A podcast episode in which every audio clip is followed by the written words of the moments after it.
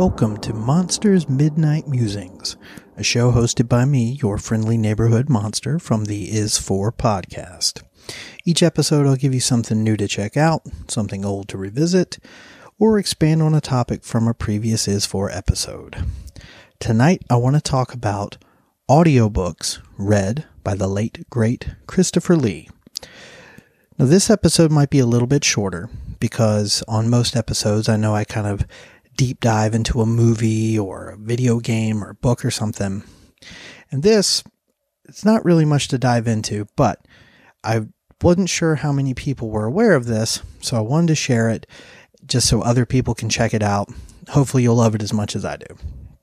So, on our episode of L is for Lord of the Rings, we discussed a little bit of the cast and crew and everything. And Christopher Lee is a integral part of the Lord of the Rings series. He is uh, Saruman in those films. But Christopher Lee, um, he's been he was doing pictures all the way back in the 40s, but he kind of really got on the radar in the 60s and 70s in the Hammer films, which was kind of like the British uh, monster movies of of the that that time period uh, where he played Frankenstein's monster, he played Dracula, he played a lot of those uh, famous creatures and he's also in the in the uh, Star Wars prequels. He was in the Wicker Man. I mean, he's look. If you don't know who Christopher Lee is, that's your own fault. You need to look him up. He's one of the greatest actors of all time. Anyway, I digress. Now, one of the coolest things I realized was in the early 2000s. At least I think that's when he recorded them. That I know that's when they were published there was, um, and you can find these on Spotify and YouTube and some other places, but Christopher Lee did some audiobooks of these classic books. So he did Frankenstein, he did The Hunchback of Notre Dame, he did The Phantom of the Opera, he did Dracula, and he might have even done one or two more. Dr. Jekyll and Mr. Hyde. Yeah. And so far I've listened to Frankenstein and Dracula because I've read those two. Um, so I was like, okay, I can listen to the audiobooks. Um, I'd like to read the other books before I listen to the, uh, audiobooks only because they're abridged.